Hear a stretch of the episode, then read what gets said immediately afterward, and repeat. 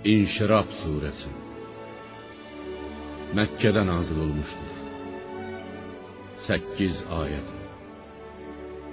Bağışlayan və mehriban Allahın adıyla. Ya peyğəmbər, məyər biz haqqı bilmək, elm və hikmət dəryası etmək üçün sənin köksünü, qəlbini açıb genişlətmədikmi? Ağır yükünü səndən götürmədikmi? Sənin peyğəmbərlik yükünü yüngülləşdirmədikmi? Elə bir yük ki, sənin belini bükürdü.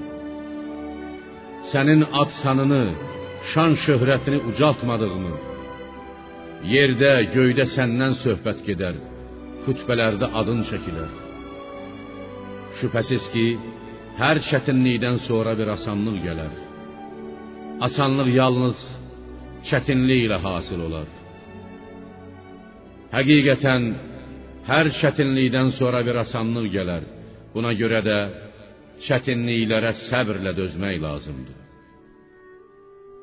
Ya peyğəmbər, elə ki risaləti təbliğ etməkdən və ya dünya işlərindən azad oldun, qalx, dua et və ancaq Rəbbinə yalvar. Üzünü Allaha çevirib yalnız onun köməyinə bel bağla.